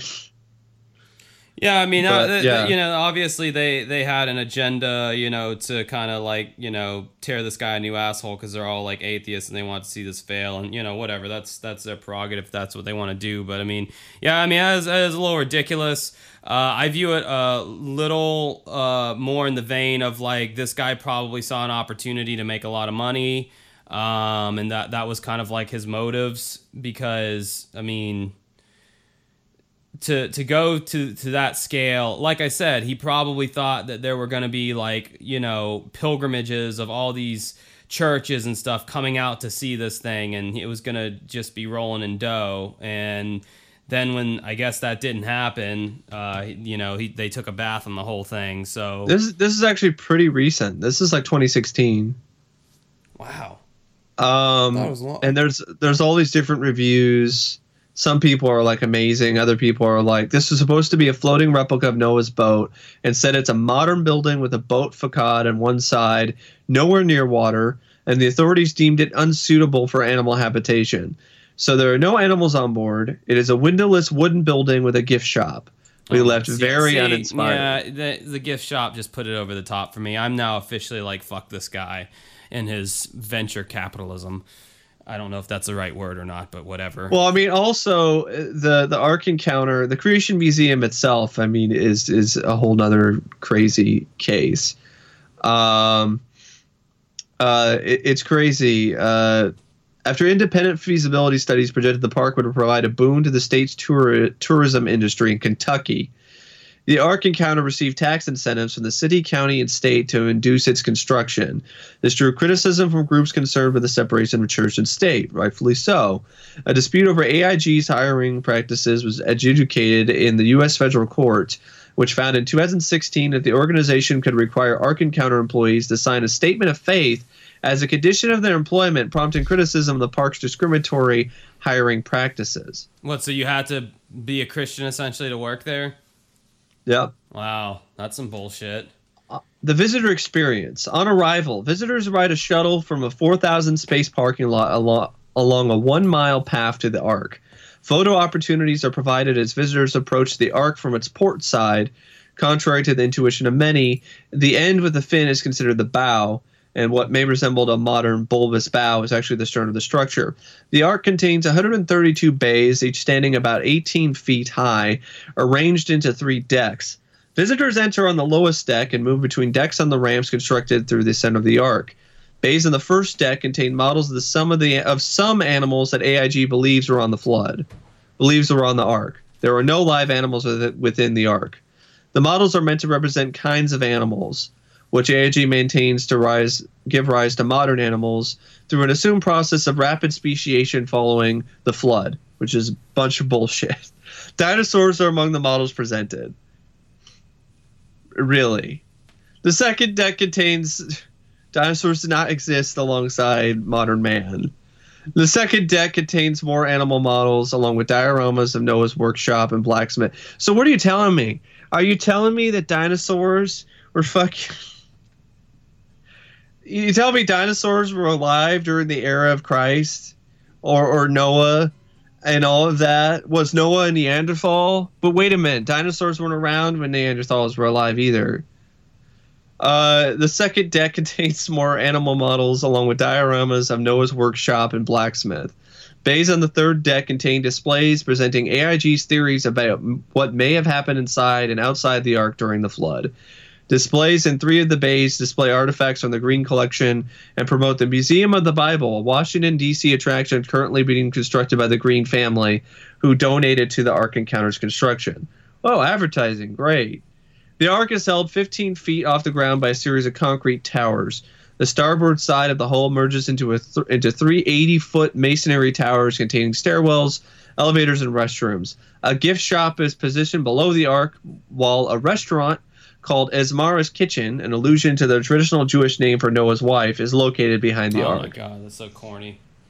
The Ararat Ridge Zoo, a free petting zoo, is also part of the attraction. Okay, now now to even all the Christians out there and people of faith, how does this not strike you as exploitive in any way? You know, I mean, maybe some people are like, "Oh my god, man, they're talking about religion and they're hammering down on this thing." But how is that not exploitive? You know what I mean? Like how is that not taking something that's supposed to be, you know, holy to you and sacred and just exploiting it for for monetary gain? How is that not like that? And It you- totally is. and you know that like- restaurant ain't cheap. You know they're charging Yeah. like four dollars for a coke.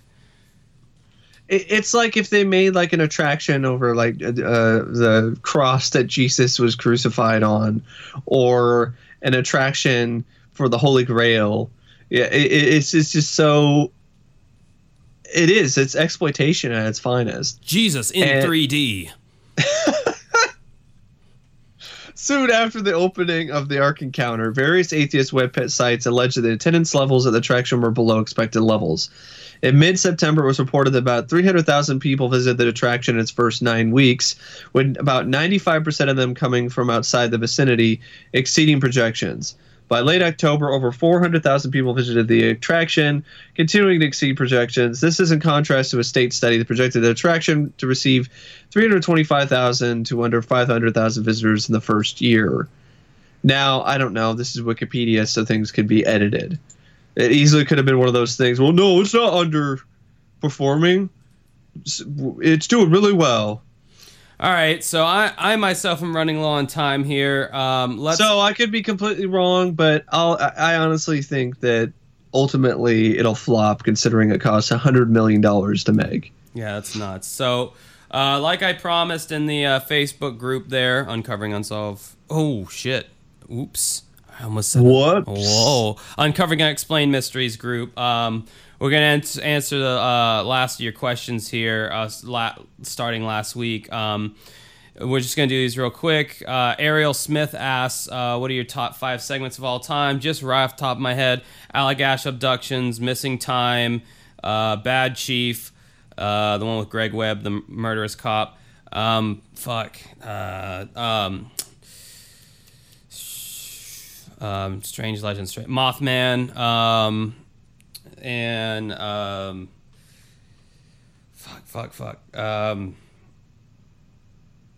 I like Brandon Lee. I like that segment a lot. I'm just gonna go with that for right now. Uh huh.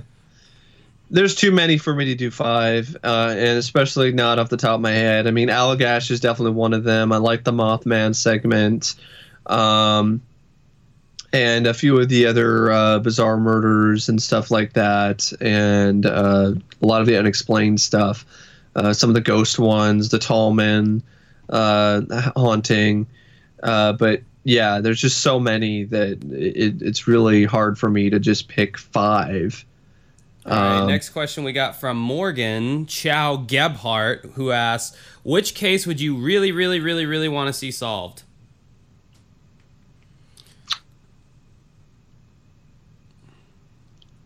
I don't know. Yeah, there's nothing that's really coming up to the top of my head right at the moment. Um,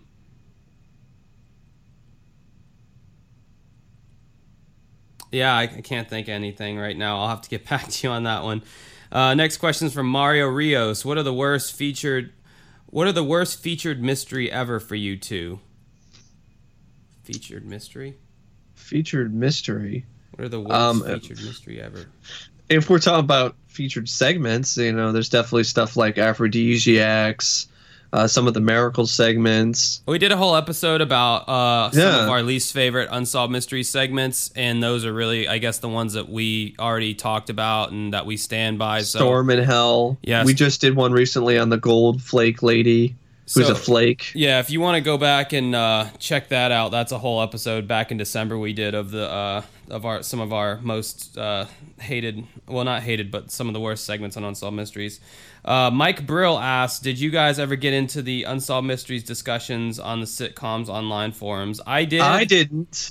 I did. But he I, did. I jumped in there and I bitched about uh, what happened uh, with the podcast, with me having to rebrand it and John and Terry and the cease and desist.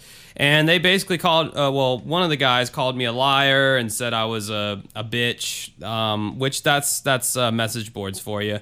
Um, some more people were more believing of me, and then sitcoms online just locked me out of my account and I wasn't able to log in. Every time I changed my password, they said it was an incorrect password, so I changed it again successfully and they said it was incorrect. So I just said, fuck it. I don't give a fuck about this stupid site anymore. If people don't want to listen to our podcast from that site, this is the only reason I went on there was to pro- promote the podcast and kind of explain what happened to me or whatever. So I, yeah, I just said, fuck it.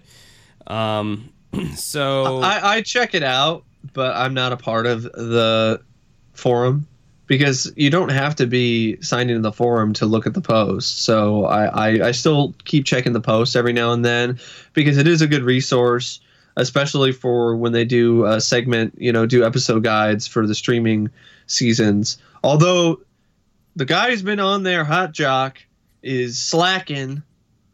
He's, he keeps saying, "Oh, I'm gonna have the season three guide up. I'm gonna have it up," and then he hasn't had it up, and then he's making excuses. Well, I'm busy, and you just make your own, you know, type thing. And I'm like, "You said you were gonna make it, so do it." here comes the a, hell? here comes a douche with the motor on his bicycle. Maybe it's Hot Jock. God. Um, That's a good nick- nickname for that guy. Hot Yeah, Jock. that guy's new name is Hot Jock, who who rides his fucking bicycle with the motor on it up and down my road. That's Hot Jock, just cruising on, no, not a care in the world. Mike's last question is uh, favorite true crime pro- podcast. Me and Mike don't listen to true crime podcasts, and that was the answer to that one.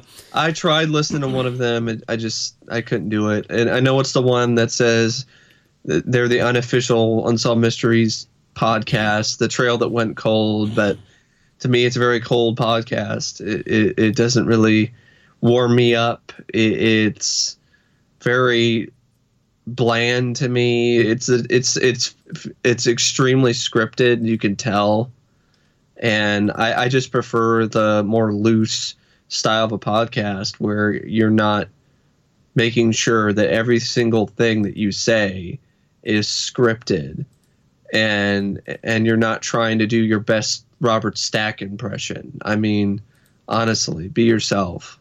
Oh, is that what the guy was trying to do? He's trying to like. Not not not really, but it just felt like he was trying to be as professional as humanly possible, which came across as fake to me.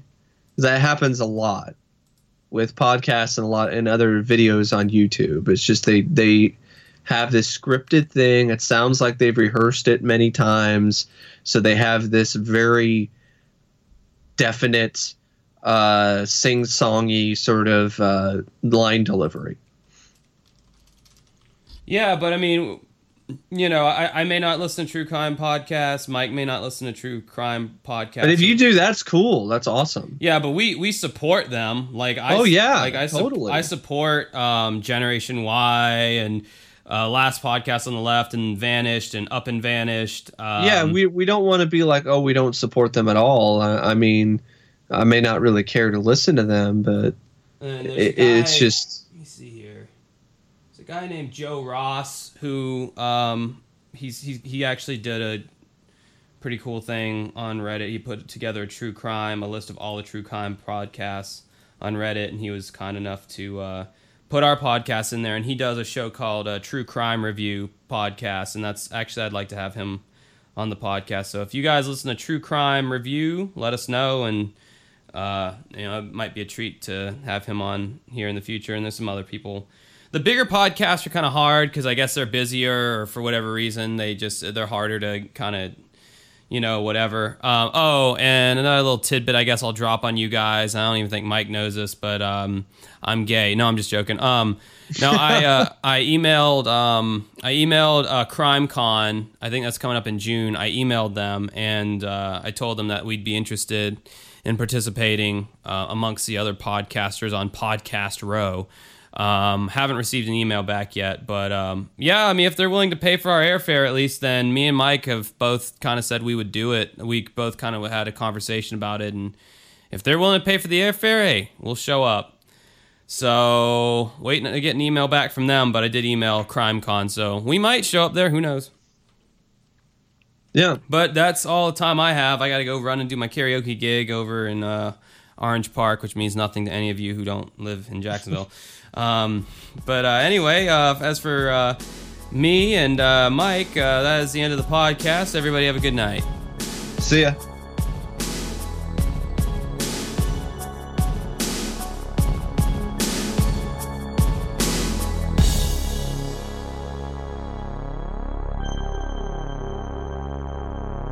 Here are some more outtakes so you can laugh at Josh's many misfortunes. You imagine opening the podcast with that? all right. Okay, now I'm too loud. Okay, check, check, checkity, check, fuck, fuckity, fuck. Fuck, fuck, fuck, fuck, fuck, fuck, fuck. Cunt, cunt, cunt, cunt, cunt, cunt, cunt. Shit, shit, Ooh. shit, shit, shit, shit, shit. I gotta make sure my, my swears are in tune. The C word. I don't see the big deal about that word. Well, yeah, I mean, I, I could kind of get it, but it ma- it makes uh. I, I mean, I the one I don't get is moist. I don't understand that at all. Yeah. I don't know why some women are so triggered by moist. I feel like that's become more of a meme than anything else, and just you know, like anything else, people just jump on board with and go, "Oh man, don't even say that word around me." It's like, bitch, you didn't have a problem with it like two years ago. You only had a problem with it when everyone else started having a problem with it. You fucking follower. Cheap. Like the stupid whitewashing controversy with the Ghost in the Shell movie. I saw it. It was great. I loved it. That was The so- IMAX. Yeah, that was so weird. Um, seeing a positive review about a movie from you, a new movie especially, because it seems Well, I like did a lot of one. I did Logan. I, I did one for uh, John Wick Chapter Two, Kong Skull Island. I mean, every film that I've seen in the theater this year, I've liked. so 2017 Quite a has been a, it's been a strong year for movies then, eh? Well, so far, so I mean, other than the movies that I thought were gonna suck, have sucked. Power Rangers sucked, but you know, pretty sure some other movies I think are gonna suck are gonna suck too. I haven't really seen a film that's been really that disappointing to me. I actually thought the live action film was better than the anime, and when I do my reviews, I'm gonna say it, and I'm probably gonna get a lot of shit for it. I don't really care. The anime is nowhere near as flawless as so many of these fans make it out to be. They keep talking about how deep it is and how uh, complex the themes are. And I watched the film and I've seen it twice, the anime, and I'm like, what themes? Oh, the the psychobabble straight out of a psychology textbook. That that I've heard a million fucking times. I've never actually seen any of that stuff. I just think it has a really cool uh, name. Like that's a really cool title for a show. Yeah, and, and I mean that it does. See, Ghost in the Shell, the anime has a good idea. There are some not. Uh, I will say it has an edge over the live action film because it is more of a harder violence. It has harder edge to it. There's uh, the violence actually, you know, there's blood and, and stuff like that. So the hyper violence aspect is definitely in the film's favor, but it has a really terrible climax uh, and it's really slowly paced. The movie feels like exposition. The movie, the motion picture, and I love how the people are criti- who are fans of the anime are criticizing the film and saying, "Well, it's just exposition dialogue." Not as much as the anime. and uh, yeah, there is a little bit too much of it, but the anime has mostly that's all it is. There's no character development. So I really don't get the overwhelming praise for the 1995 anime. To me, it's average. It's beautiful visually. I like the idea. The score is good. The directing is fine. Uh, but I don't understand the. Oh my god! It's uh, you know it feels like those type of you know people go to film school and they see you know a film like Ghost in the Shell and it blew my mind, man you know those kind of people you know where it's like it's not really that great i i, I think it's extremely overrated to be perfectly honest Now the other film I haven't watched the uh, the anime TV series the the tie into its standalone complex, but I downloaded it and it actually looks like fun. Are you a fan of It anime? Eh. See, that's the thing. I'm not super big on anime, to be perfectly honest. I didn't grow up with anime. I've only seen a few of them. I'm so, Akira is probably the one that I, I probably like the most off the top of my head. But Ghost in the Shell I can watch as a time waster, but I, I absolutely like the live action film more. My And friend, I think that- um, my friend Abigail's a huge fan of anime. She loves Naruto and Bleach. Yeah. Um, and uh, I forget whatever else. I, the only anime that I ever got into is, of course, like the typical like male uh, American uh, thing that all male twenty somethings like, and of course, Dragon Ball Z. Dragon Ball Z. Uh, Yeah, I never really got into that. I've seen a few episodes on Toonami, and it just didn't really grab me. Well, I remember back in the day, Cartoon And Network. Pokemon, I watched Pokemon. Is that considered anime?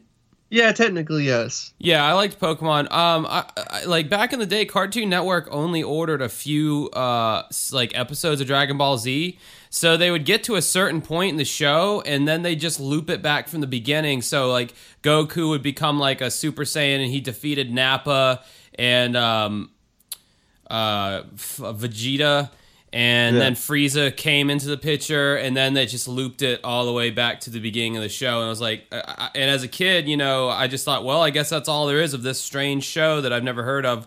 Not not realizing that it's been around since like the fucking eighties or, or Yeah. even previously. Like, Well, it's like Power Rangers. Power Rangers, the stock footage they use is from a show called Super Sentai. yeah. So- I, I recently learned that as well, or maybe it was something I knew but I forgot. I also liked, um, which I think it only came out in the '90s, and I think it is uh, M- I think it wasn't really anime because it was done over here, but it was Aeon Flux on MTV. Remember that? Yeah, that that yeah, I, I've seen f- episodes of that on Liquid Television because Yeah. it, it, it premiered on Liquid Television and MTV.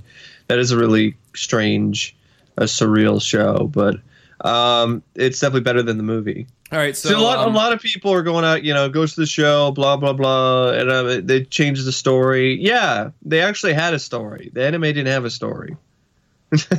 I, I, I've seen the film twice now, and people are saying you're missing something. What the hell am I missing? Philosophy fucking quotes. I It don't, I came don't, out of Socrates' ass. I don't know. I, I have no. In, uh, I, I my world is so small of things that I can invest time and in, uh, energy into. Um, so I, I don't know about any of that stuff. So what's the order here that we that we want to do for this week? what do you want to do? How do you want to do it? Um, I like the diversity of this episode. We got a treasure, we got a murder, and we got a um, a fantasy, Strange- a fable. Legend, a fable. You're not even call it a strange legend. You're just like it's just a fantasy. Yeah.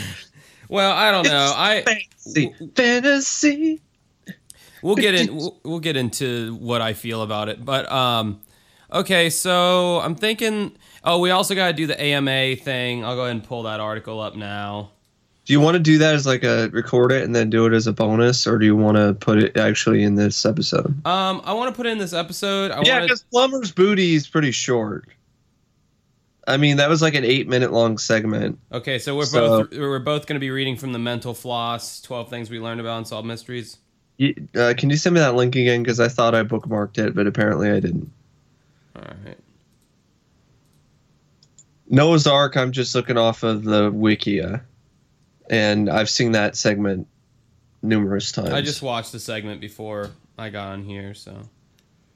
Um. So okay, let me Plummer's think. Booty, I had to like refresh my memory, and I was like, "Oh, it's that one." Okay, now I know it. That one. That's the one about the outlaw sheriff guy in the in the in the Wild West who found this treasure, but then he became an outlaw. When didn't he get like killed?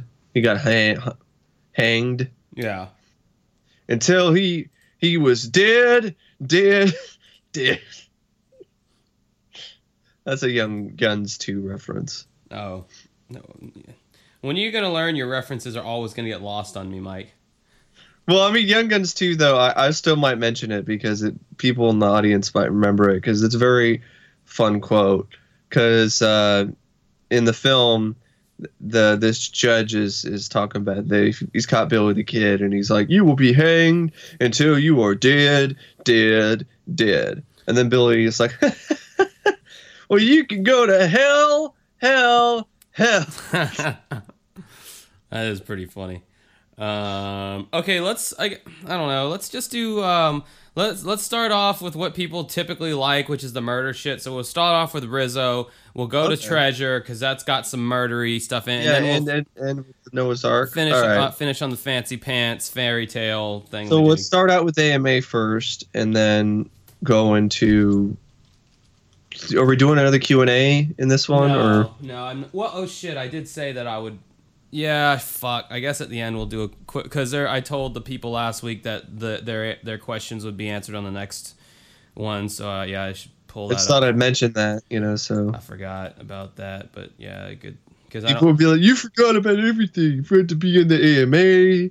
You forgot to do." Yeah, it's almost as if you guys aren't professionals and you're just doing this for fun, uh, and uh, you know you're not really getting paid to do it. You know, I don't all- think they would have answered your question. No, I don't think so either. But it's a, what my point is, is like it's like yeah, we're not fucking professionals. what what is there anything about this podcast that's ever come off as professional in any any way, shape, or form? I don't didn't think so.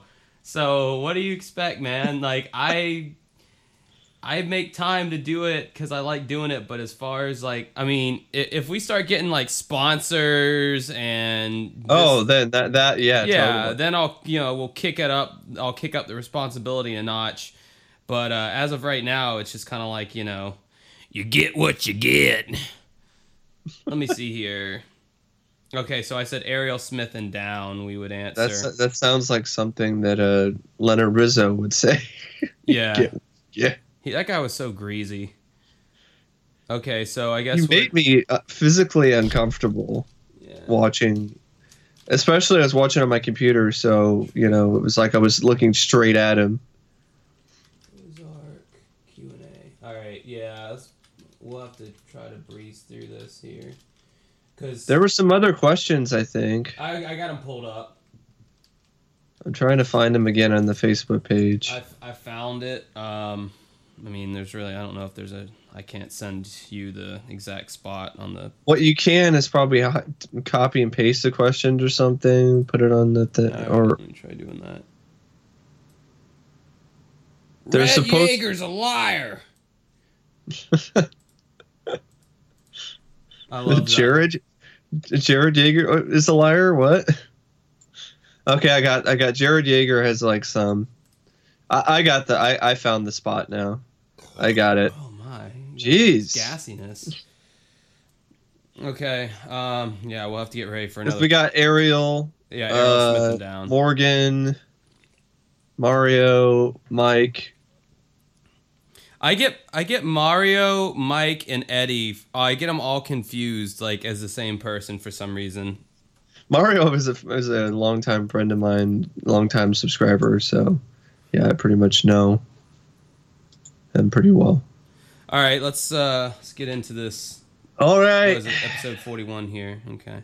Yep. Rec- Oh yeah, that's right. I've been recording because people seem to like outtakes. So, there, and I'm sure there'll be a lot more on this uh, podcast. I'll get the I guess the burps. No, I actually didn't get the. Well, I got the last one, but I didn't get the real big one, unfortunately. All right, here we go. Um, and then it goes back to the reenactment again in the show. The phone rings. This is in, uh, and the caller goes, uh, "Is this the San Antonio police?" Which is kind of dumb because it's like you dialed the number, dumbass.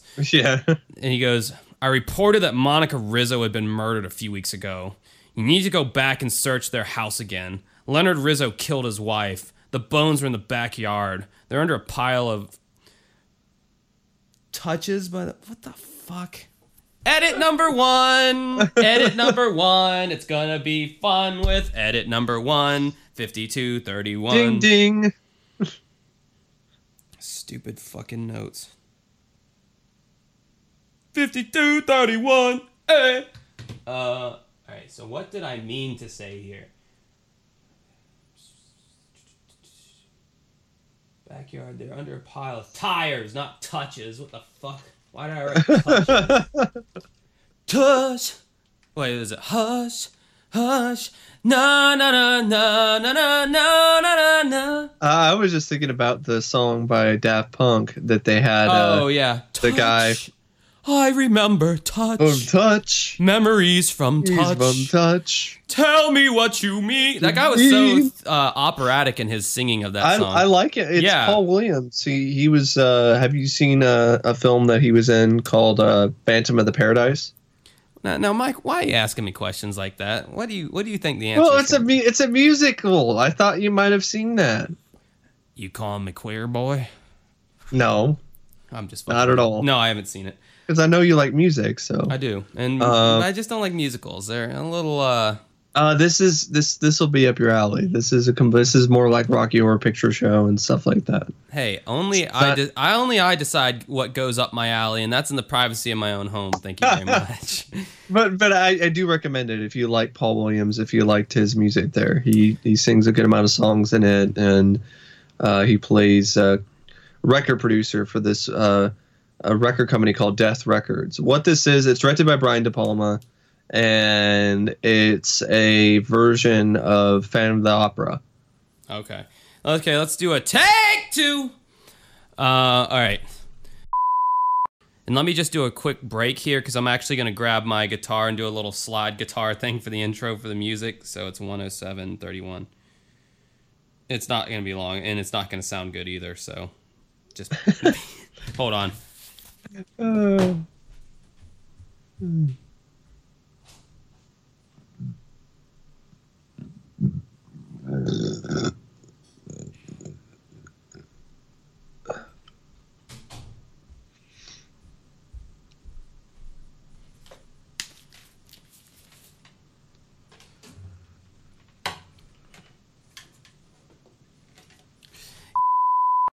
Yeager's that one that spilled the beans, but of course, when a man's facing a noose, he has second thoughts about a lot of things. According to one account, he said, Looks like you're gonna hang me, boys, but if you do, I know a lot of others that deserve it just as much as I do. And that was the first firm indication that Henry Plummer was the leader of the gang. The vigilantes went to the Plummer's house. Let me take a take two on that one because I read that sentence all fucky. Hour 1442.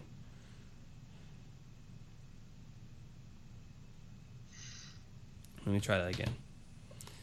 Uh, Yeager's the one that spilled the beans, but of course, when a man's facing a noose, he has second thoughts about a lot of things. According to one account, he said, Looks like you're gonna hang me, boys, but if you do, I know a lot of others that deserve it just as much as I do. Well, fuck, hold on a second.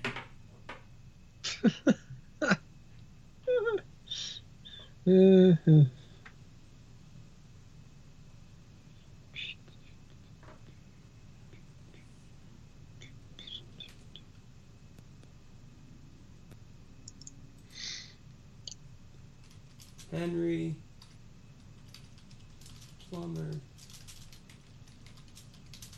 You want he All right, let's do a take three on that. Yeah, I love the corruption. I love that he was the sheriff, but he was also like, you know, it, it's it's essentially a, a small, um, just like uh, what do you call the? Uh, it's um. He was playing. okay, I got, I got. I got the word. I got the word. And again, here's another edit. Um, 120, 128. Um.